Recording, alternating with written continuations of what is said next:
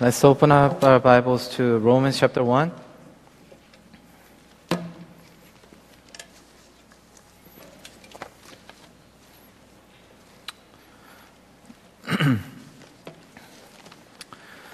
Romans chapter 1, verse 16.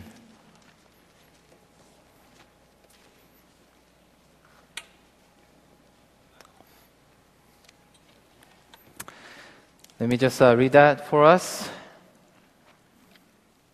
It says, I'm not ashamed of the gospel because it is the power of God for the salvation of everyone who believes, first for the Jew, then for the Gentile. Let me read that one more time. I am not ashamed of the gospel because it is the power of God for the salvation of everyone who believes, first for the Jew, then for the Gentile. Um, today, I just wanted to um, just share what's been going on in my life uh, in light of the scripture, obviously. And I think the word gospel has been very, um, somewhat different. Uh, I think uh, because I don't know if you remember, um, beginning of the year, I came and I spoke here and I talked about having that passion. And I had this passion in me, but I wasn't really sure where, where this passion was going towards, right? And then I, I was able to um, witness, uh, witness a group of people who are so fired up for God and they had this passion in them and they went out to the mall every every Tuesday and they were sharing the gospel with the people. And when I when I started going out I started to realize the power of the gospel. I mean I talked about it as a pastor. I, I when I went to missions you know I would just experience it. But to experience it here at home every week it was different when I talk about sharing the gospel, it wasn't like people were so welcoming that they will say, come on, we want to hear what you have to say. Man, out of, I would say eight out of 10, people will just look down upon us and say they don't have time. But what I was really challenged was the power of the gospel still carried on. It wasn't so much about what I had to say, how prepared I was, how much fasting I did up, leading up to the evangelism. It was just a display of God's power in evangelism. It wasn't about me. It wasn't about our team. It wasn't about how much we prayed. It was all about God and what He had intended to do in that person's life as we shared. And as I was sharing, uh, I, I, was just, I remembered uh, the moment when I came to know Jesus Christ. I don't know if I shared here. I don't think I did. There are two questions that this uh, of mine, a good good older brother of mine shared with me in my first year in college. I clearly remember the old stamp union in College Park. I don't know if you were there a long time ago. They had McDonald's there and there's some seating up front. And I was called, invited by this group of people, and I still uh, see him time to time, but he called me over. I guess part of his EE training, I was his uh, target. So he invited me over, he sat me down, and he asked me these questions. And these questions transformed my life since then. And I wanted to just ask that question and leave it out there for you to, throughout the sermon, just kind of think about the answer. If you don't know the answer to these questions, that means you don't have assurance of salvation. And today, I hope at the end of the message that you understand what it means to be saved, what the gospel is all about. The questions are these. If you go to your outline, I, I wrote down the questions for you. So when I came to McDonald's to meet these people, a pastor named Pastor Nathan and this brother of mine, um, a son, he, he sat me down and asked these questions to me. First, he said, Are you Christian? I said, Of course, I go to church. Are you kidding me? I'm a pastor's kid. I've been to church all my life. I was probably like 18 then, right? So he asked me then, Let me ask you a question. And he asked this first question Do you know for sure if you were to die today, you're going to go to heaven? I said, Sure. Course I do. Right? I think it's the second question that got me to think. Right? The second question goes like this. So he said, That's good. Praise God. The second question, let me ask you this. If God were to ask you at the gate of heaven, why should I let you in? What would you say? And for the first time in my life, I had to think about that answer. Okay? It's not that I didn't go to church. It's not that I never learned about the Bible, but at the moment, answer didn't come out. The right answer that he was hoping to hear wasn't coming out of my mouth. So I had to just sit there and think about the right answer. And today, as you are asked this question, do you know the answer to these questions? If God were to ask you today, because we never know what's going to happen tomorrow. Even today, on our way back home, hope it doesn't happen. We never know what's going to happen to our lives. We may sit here, have a good time, have a good lunch, can enjoy our lives, and plan vacations for this upcoming summer. I'm going to missions, and so we're doing all these things to plan things ahead of time. But who knows what's going to happen tomorrow? Who knows what's going to happen tonight? Right? So these questions are something that you have to answer today. Because you're going to face God someday in your life, whether today or sometime in the future. And if you don't know the clear answer to these questions, I want you to know today that today is your opportunity. And God says in the Bible, salvation is here today. Salvation is here today. It's up to you whether you can open up your heart and eyes to see what God is doing and hear what God is saying to you and me today. So I said, you know, I think because I went to church and I believe in Jesus. He said, that's right. But do you know in detail the right answer? Right? Do we know the gospel? What does it mean to preach the gospel? What does it mean to accept Jesus Christ? Right? So that day, as we were talking, I was able to answer these questions after a while. I had the answer in my mind, but I wasn't able to pinpoint the answer that they were looking for. Right? So that day, my life forever changed. Again, let me tell you, it's not that I didn't go to church all my life. I thought I was the best Christian. I really thought I was. I didn't get into much trouble in my teenage years. I went to church. I was part of the choir. I used to not miss church any Sunday. Every Sunday I would be there on time, going through Bible study, worship. But then I didn't know the clear answer to these questions, which were crucial to my life. So since then, I ask these questions to people when I go to missions, when I go evangelize. I ask these questions to Christians, not non-believers. Non-believers, obviously, they're not going to have answer to these questions because they don't know. They haven't heard, right? But I'm asking today to the people in the congregation, us, the church, if you know the answer to these questions, right? So when I went to uh, the mall Tuesday, this past Tuesday, it was just so amazing because we met this guy named Alex, and he said he went to church. When I approached him, he was eating and he didn't really want to talk to me. I said, Are you busy? He's like, Of course, I'm busy. Can't you see I'm eating? He's like, I need to go in two minutes. What, what's up? I said, Oh, you know what? If you're that busy, maybe, okay, I'll, I just wanted to know your name and maybe I can run to you next time, right? And then there was another pastor that, that comes out to evangelism together. His name is Dan. He was like, I was about to leave and he was like, Wait, can I ask you a question? And guess what? He asked these questions to him. This guy, Alex, in, in the beginning, was like, oh my gosh, these people are trying to convert me. These people are weird. They come with like, you know, some like notebooks and tracts and they're trying to like trap me into something. So he had that look in his face. So he sat down and we, us two were just standing there and he was like, let me ask you a question. It won't take more than two minutes. You said you have two minutes, right? So he started talking. He was like, so you're a Christian, right? So can I ask you a question? Do you know for sure that you're going to go to heaven? He said, I'll find out. We're like, oh. He said, I'll find out. And we immediately knew this person is not a true Christian. If you are thinking in your head, you'll find out when you die. That's not how the gospel is like. God says at the moment of your confession in faith that you are saved. Right? A lot of times when we ask these questions, people will say, because I'm okay, I'm not doing anything bad, I'm not killing someone, I'm not going out there to murder anyone, so I'm living a pretty good life. That's just the general answer that people can give us. I'm living a good life, and God will honor that. But did you know that's not enough? That's not enough. It's not how much we try. It's not how much we do to earn the salvation. We all know that salvation is a gift from God. So that moment, that two minutes turned into 10 minutes. As always. Did you know? I experienced the power of the gospel then. I really thought, man, eh, are we like holding this person up? He was like almost done with this like, you know, Panda Express. He's enjoying it. And as we were sharing and he was just kind of eating. And then there was a moment, his face changed.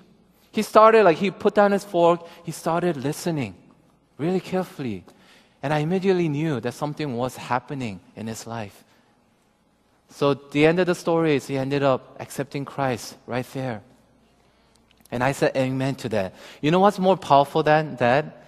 It's that night when, when Pastor Dan was praying for that person, that brother, Alex. He held his hand and prayed for him. At the end of the prayer, he had this long pause. I was like, what's going on? It's like so awkward, you know, like awkward. It's like, what do we do? Okay, we're done with, you know, you accepted Christ. Oh, go have a good life, you know, go to church, make sure you tithe, and you know, what, what do you say? And it's like, you know, you go to church, so make sure you attend church. It's not like we're going to be there to check you out. You know, we have all these comments that we can make, but it was so awkward. He was just like standing there, just looking at him. It was kind of like staring at him. I was like, uh, what are you doing? Kind of like in my heart. And I looked at him. His eyes were teary, right? This pastor, after the prayer that he was so thankful to God, that he was praying on behalf of this brother, accepting Jesus Christ as his Savior and Lord. So on our way back to another area to, to find someone else, he was just sharing how these things have been in his life for the past year and a half. So he's been going out to different campuses, to the mall, you know, sharing the gospel with the people. And he said, you know what, Brian? I learned the importance of souls. So when I see people these days, I really value their soul.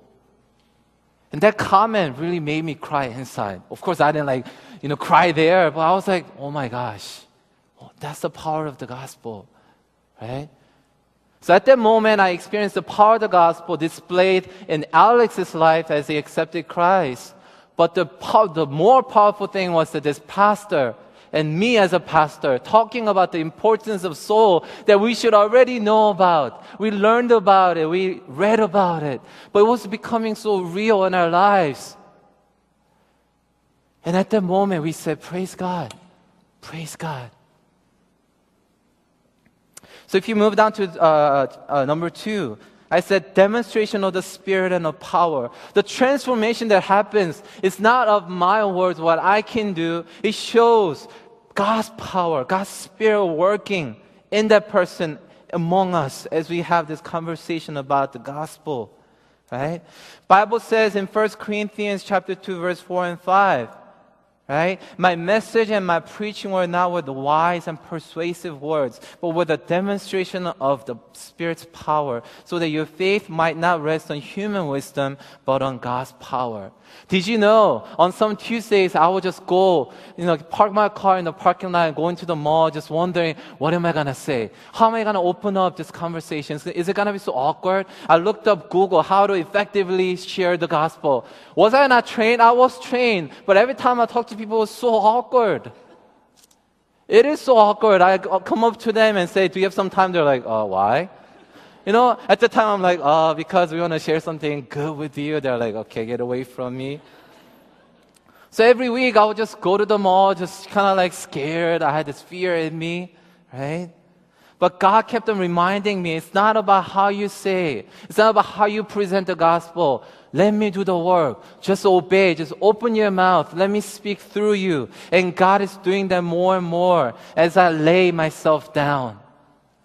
Because as a pastor, when I introduce myself, should I say I'm a pastor? Should I say I just go to church? I mean, I have all these like dilemma and questions in my mind as I approach him. So my mind is just like full of junk. Whereas I should just rely upon the Spirit and just approach him with boldness. But thanks to God, He's still working through me. It says in the verse that we read today in Romans chapter 1 verse 16 that salvation is unto everyone who believes. Romans chapter 10 verse 10 says this. If you declare with your mouth Jesus is Lord and believe in your heart that God is God raised him from the dead, you will be saved. For it is with your heart that you believe and are justified, and it is with your mouth that you profess your faith and are saved. As scripture says, anyone who believes in him will never be put to shame, for there is no difference between Jew and Gentile. The same Lord is Lord of all, and richly blesses all who call on him. For everyone who calls on the name of the Lord will be saved. And we say amen to that. Did you know after we had a conversation as we were walking to uh, the Starbucks area at Lake Forest, and those of you who are local, you probably know the Starbucks area at Lake Forest. So we made our way from the food court and walking over to Starbucks, talking about, you know, the importance of meeting soul and preaching the gospel. And then we, we went there, and then there was a guy just sitting there. And we approached them and said, Hey, what's your name? Can we talk to you? Can, we, can you give us some, in a couple minutes? He was like, Oh, I don't speak English that well. I was like, That's fine. That's fine. Can we just talk to you? And we find out this is another Alex, right? And did you know, it's, it's always so funny because I don't know if you think it's so special. In my, in my notebook that I carry, my planner, I had this English and Spanish tract in there, one, my last one. And I said, you know what, let me check. And so I looked in the bag and I found this English and uh, Spanish Four Spiritual Law. And I was like, oh my gosh, God, you're going to make me share the gospel in Spanish now? Did you know? I actually did. Okay, last year I went to Ecuador. The year before I went to El Salvador. So I was like, where are you from? And he's like, I'm from El Salvador. I was like, hey, I've been there. So we connected right away. We talk about soccer. Or like, who do you like the, who do you like more, Messi or Ronaldo? He's like, Messi. I was like, oh, come on, yes. So after we connected, we started talking about the gospel, and I wanted to make sure that he understands what I'm talking about. So I put the tract down right in front of him. I said, Can you read this for me? Please, can you read this for me? So we went page by page, Four Spiritual Law, page by page. And when we got to the end, I asked him to read this prayer, and I said, Is there something that you want to pray today? And he said, Yes, yes. So we prayed the prayer together. And at the, at the end of the day, you know, we said, thank you. Maybe I'll come check out your church one day. So we said bye to him. And then we just sat there with Dan and myself. We just sat there and we were like, oh my gosh.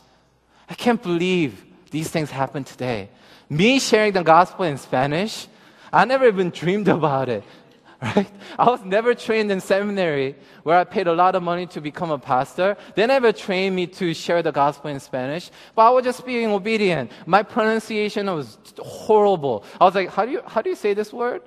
I mean, talking about smooth transition and sharing the gospel and knowing what to say and when to say it, man, it was a mess. I was like, can you uh, tell me how to say this word? And you were just going, and I was like, oh my gosh, God, you save people through me who can't even speak Spanish. I was just being overwhelmed, right? Why am I sharing all this today? It's because I w- I couldn't contain the joy. I couldn't contain the joy of this knowing that I can be used by God, even though I'm a pastor. How many times do I even get to see people come to know Jesus Christ right in front of me? It was just amazing. The power of God was being displayed through me. So I encourage you, wherever you are, at your workplace, whatever language that you need to speak, try. Again, it's not about how we say it. It's not about how we can be persuasive or not. It's about the power of God being displayed through the gospel. You know, Paul says in Romans chapter 1, the chapter that we just read, in verse 15, he says this. Okay? He says in, in, verse 14, going on, going back a little bit, I am obligated both to Greeks and non-Greeks, both to the wise and the foolish. This is why I am so eager to preach the, uh, preach the gospel also to you who are at Rome. So I said in number three, that we're not just preaching the gospel to non-believers. I think we need to preach the gospel to believers more so. We need to preach the gospel to our kids. We need to preach the gospel every day in our household. You know why? Because we tend to forget the grace of God that is still working and living in our lives daily. We forget the power of the gospel and what it does, what it did to me. We forget where we were because we're so busy with our lives. So Paul says to you, and this you included non believers and believers. This is uh, what John Piper says on this, uh, on this verse. Uh, I'm just going to uh, read whatever he said. I just want us, us to kind of process what he says. In verse 15, Paul says, I'm eager to preach the gospel to you, also who are in Rome. He's eager to preach the gospel to you, you believers, not just unbelievers. Then he gives, gives the reason, because I'm not ashamed of it, because it is a power of God unto salvation to all such believers. So he says this. So I conclude that the reason Paul is not ashamed of the gospel is that it is the only truth in all the world that will not let you down when you give your life to it in faith. It will bring you all the way through temptation and persecution and death and judgment into eternal safety and ever increasing joy in the presence of a holy and glorious God. All the other gospels in the world, he, quoted, gospels in the world, that when so many converts will fail you in the end, only one saves from the final wrath of God and leads to fullness of joy in his presence and pleasures at his right hand forever. Therefore, there's no need to be ashamed of it, no matter what others say or do. And oh, how eager we should be to speak this gospel to believer and unbeliever alike. So today, my challenge and God's challenge for all of us is that we speak this gospel. We preach this gospel to us every single day, every morning. Do we truly understand the power of the gospel? Do we really know what it means to be saved? Unless we understand the gospel, we're not going to have effective life as Christians. And one thing I'm realizing more and more, you know, Pastor Dan, as, I shared, he, he's also youth pastor. And me as a youth pastor, we're just sharing how we're so amazed that the people that we run into, they say they go to church, and yet they're not saved. And yet they're not saved. So I wonder today, as you're sitting here in this room, as you worship God with your mouth, I wonder if all of us are saved today, this afternoon. I wonder all of us know the answer to the questions that I asked in the beginning. And I wouldn't be a fool to say there is a person or two in this room who are not yet saved. We'll be a fool to say that everyone in this church is saved. That's why, all the more so, we need to preach the gospel at church, among the believers. Talk about the cross what God did on the cross, what kind of love He displayed on the cross, not just on the Easter, but every day in our lives, every Sunday. Moving down to the second point, what happens is power of the gospel brings not only transformation in our lives, it brings restoration. I love the word restoration because, you know, it, it, it pictures this point where we were supposed to be like this, but because we were apart from God, we're someone else. But now God is restoring everything. Of course, until we meet Jesus Christ face to face, not everything is going to be perfectly restored. But God is restoring one by one. And the phrase that, that, that I was reminded was shifting of focus. One thing that happens as we accept Christ or as we respond to the gospel of God is that we start to shift our focus from me to God, from me to others, from current life, the business of my life, to eternal life. So everything that we're struggling through becomes so small. And more and more we recognize the gospel of God. We more and more we are being restored. The eternal life starts to ch- take, uh, take over in our lives. And the third thing that's being restored is the purpose, true purpose of life. What is the purpose of our lives today? If I were to go around and ask you, what is your purpose of living on this earth today? If we can't answer that question, why are we living? Why is God allowing us to live today? Why did God bring you to church today? Why is uh, God allowing you to listen to a message like this today? What is the purpose of your life and my life, of your family, of our church? And then lastly, way of life. Our lifestyle becomes to change. If you recognize someone who will begin as a newly Christian, a baby born Christian, as you witness their life, something starts to change. Their value changes. The way they speak change. The things they read, the things they see and watch and listen to, everything starts to change. That's why I say shifting of focus. We go from me centered to God centered. We start to think about God. What is that you want to do through my life? Because before we used to ask questions like, What should I do? What can I do, God? But as God is restoring our lives, God is allowing us to ask questions like, God, what do you want to do through my life today and tomorrow? Sort of like getting into a relationship, right? When, we, when you get married or when you enter into a relationship, and most of you probably went through some sort of relationship in your life, right? You have to adjust to the relationship. Things have to change. You can't stay the same and expect things to just work out. I think it's the same as we enter into relationship with Jesus Christ. Things have to change. Will change for sure if we allow God to do His work in us. You know, the prime example of me-centered person in the Bible that I can think about is Jonah. You know the story of Jonah. What happened to Jonah? God clearly told him he was a prophet, a person who could actually hear God, verbally hear God. And God clearly told him to go where? To Nineveh, right? And he said, uh uh-uh, uh, i am not going there. Why? Because he thought that these people didn't deserve God's forgiveness. What a selfishness. What a me centered guy a prophet has become. So today, I want us to look at ourselves. Are you you centered, me centered, or is God the center of your life? You know, one of the pages I love uh, in the fourth spiritual law, uh, the, the tract, is the picture that, that we show to people. I don't know if you know, there's a picture that you ask. There's Jesus Christ on the chair, and you're not on the chair, you're under the chair. And there's another picture that has you in the center of everything, and God is apart from you. So we ask them, which circle represents your life? So today, I want to ask the same question. Which circle represents your life? Are you the center of your life? Is your world revolving around you? Are you like Jonah the prophet? Are you a Christian who accepted Jesus Christ, who responded to the gospel, and yet you're so full of yourself? Or are you a Christian who understands the grace of God, who understands the forgiveness of God. And when God says, for those who haven't given much, will have to give much to the people.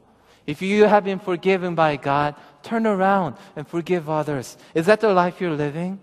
Or is it always I, me, and my? Are those things are the focus of your life? The sad thing about Jonah is even at the end of the chapter, right? End of the book, he didn't even get it. He couldn't get it. He reluctantly obeyed God and went to Nineveh. He preached because God told him to preach. But he didn't have this conviction in his heart. He really didn't, even as a prophet. Even at the end of the chapter 4, he's still complaining to God God, why did you take away my shadow, my shelter? He really didn't understand the heart of God. So today, if you're a believer, the question I want to ask you is this. You may answer these questions. You may score 100% on these questions that I asked beginning, but the question I want to ask you if you're a believer is that is God the center of your life? Is God bigger than you in your life? Is God leading and guiding your life, or are you controlling everything? Controlling your kids, controlling what your family has to go through, controlling your oikos, controlling your ministry. Because a lot of times, even in our ministry, we may become the stumbling block to God. We may become the person that God really doesn't want to see, even as a pastor. One of the things that I learned from my, uh, my uh, mentor pastor in my college years. He had this um, phrase on his desk. He's a Korean guy. So a lot of Korean people like to put like a motto on their desk and things like that. So he had this thing called don't ever go before God. Don't move unless God moves. I still remember till this day because every time I would visit him and talk to him in his office, I would just see that, oh, you know, that's obvious. But how many times do we move after God. We're so eager to move when God says to wait, when God says to be patient, when God says not to do it, we're just on the go all the time because we are so self centered. So, God today, through the gospel, through the power of the gospel, He wants to restore that, right? And lastly, I talked about Jonah not having the conviction, but if we really believe in the gospel, if we're really responding rightly to the gospel, we need to live a life of conviction before God and for, uh, before the church. And if you go to 1 Thessalonians chapter 1 verse 4 and 5, it says, For we know, brothers, loved by God, that He has chosen you because our gospel came to you not simply with words, but also with power, with the Holy Spirit, with deep conviction. So today, let me ask you Is there a deep conviction in your heart that you are God's and that you are sons and daughters of God? And you are called by God to do ministry, to, to do, to preach the gospel to the whole nation. Is there a conviction in your heart today as you sit here? Is there a conviction that God is reminding you today through the Word of God? Because Paul said it clearly, for we know, brothers, loved by God, that He has chosen you because our gospel came to you not simply with words. Again, it wasn't the word, but it came with power, with the Holy Spirit, with deep conviction. If there was that conviction to begin with, where is that conviction now? What kind of conviction do you have in your heart today? And I believe if we are convicted of this gospel, there are two things that have to take place. And there are a lot more things that we can write down. But there are two things I want to emphasize, and I'm going to wrap it up. First is we need to learn to rest in God. If we truly believe in the gospel and the power of the gospel, we really need to learn to rest in God.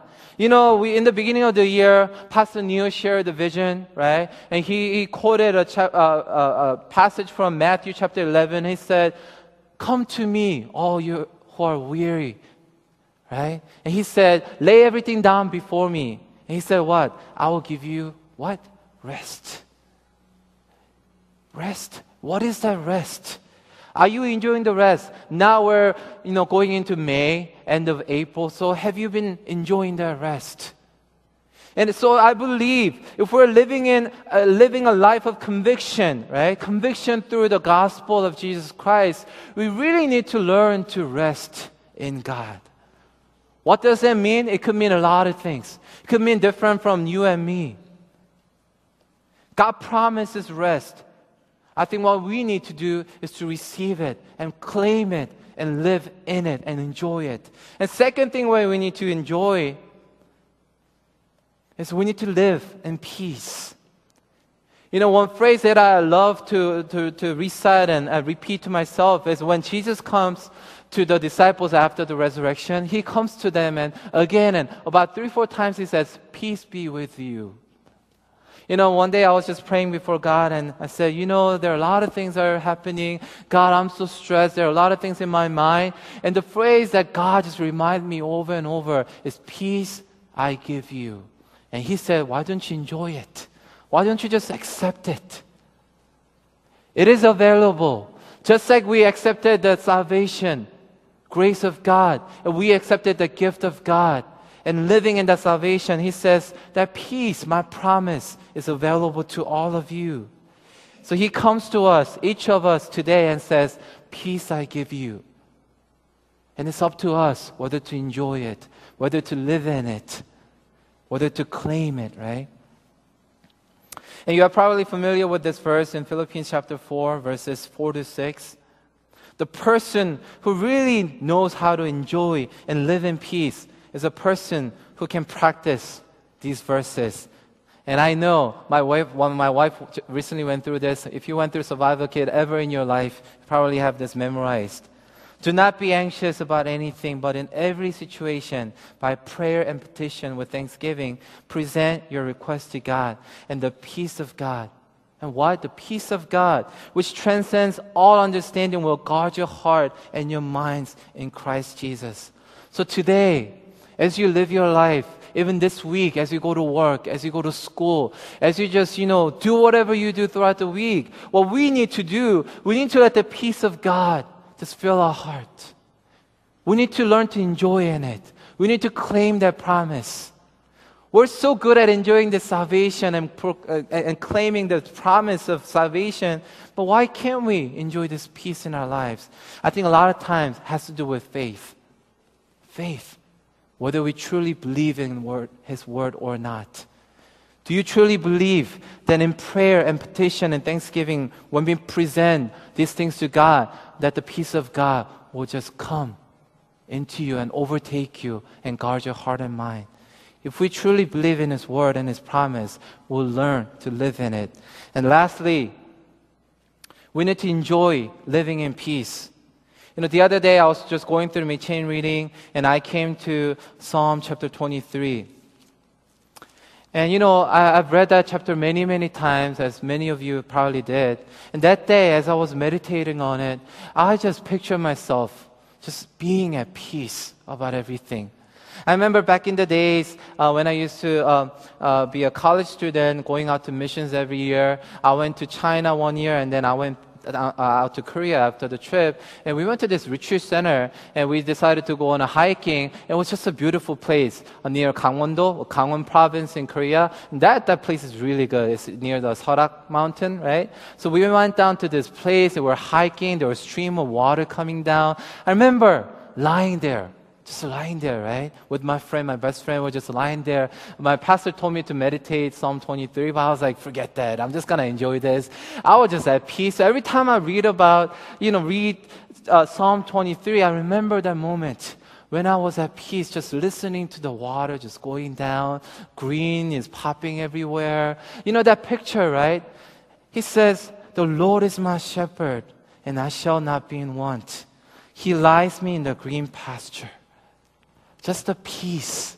Just not just the thought of peace, but just imagine yourself just lying on that grass, that pasture, just spending good old time with Jesus Christ one on one, and the peace that surrounds you. That kind of peace. We need to enjoy that kind of peace. And it goes on to talk about the perfect picture of peaceful moment, even in the presence of my enemies. You prepare this meal for me. Can you imagine during a wartime in the presence of enemy when you have to get yourself ready to fight? You should be holding a sword in your hand and a shield on the, on the other hand. You should be getting ready to fight and train. Do whatever you have to be ready for the battle. He says, even in the presence of your enemy, even in that desperate moment when people will go crazy and try to get themselves ready, I'll prepare a meal for you and you can peacefully enjoy that meal. And I hope and I pray that all of us can enjoy that kind of peace throughout the week this week. And the, the reason why we can enjoy this peace is because Jesus Christ has done all the work for us. It's not because we're good. It's not because we have money. It's not because our job is going well. It's not because our family is all doing great. It's because Jesus Christ is supreme over everything. He has conquered the sin and death. And today, moment by moment, we can claim that promise because He has given us and proclaimed the victory of our lives. And He says, just enjoy it, live in it, claim it. At the end of the chapter, Psalm 23 he says, trust in His goodness. He says, My goodness and love will follow you all the days of your life. How amazing is that? We sang about you are good, you are good. Do you do we really know the goodness of God? Do we really understand the depth of God's goodness in our lives? If we do, we need to certainly enjoy this peace that God promised in His Word. Amen. Let's all pray.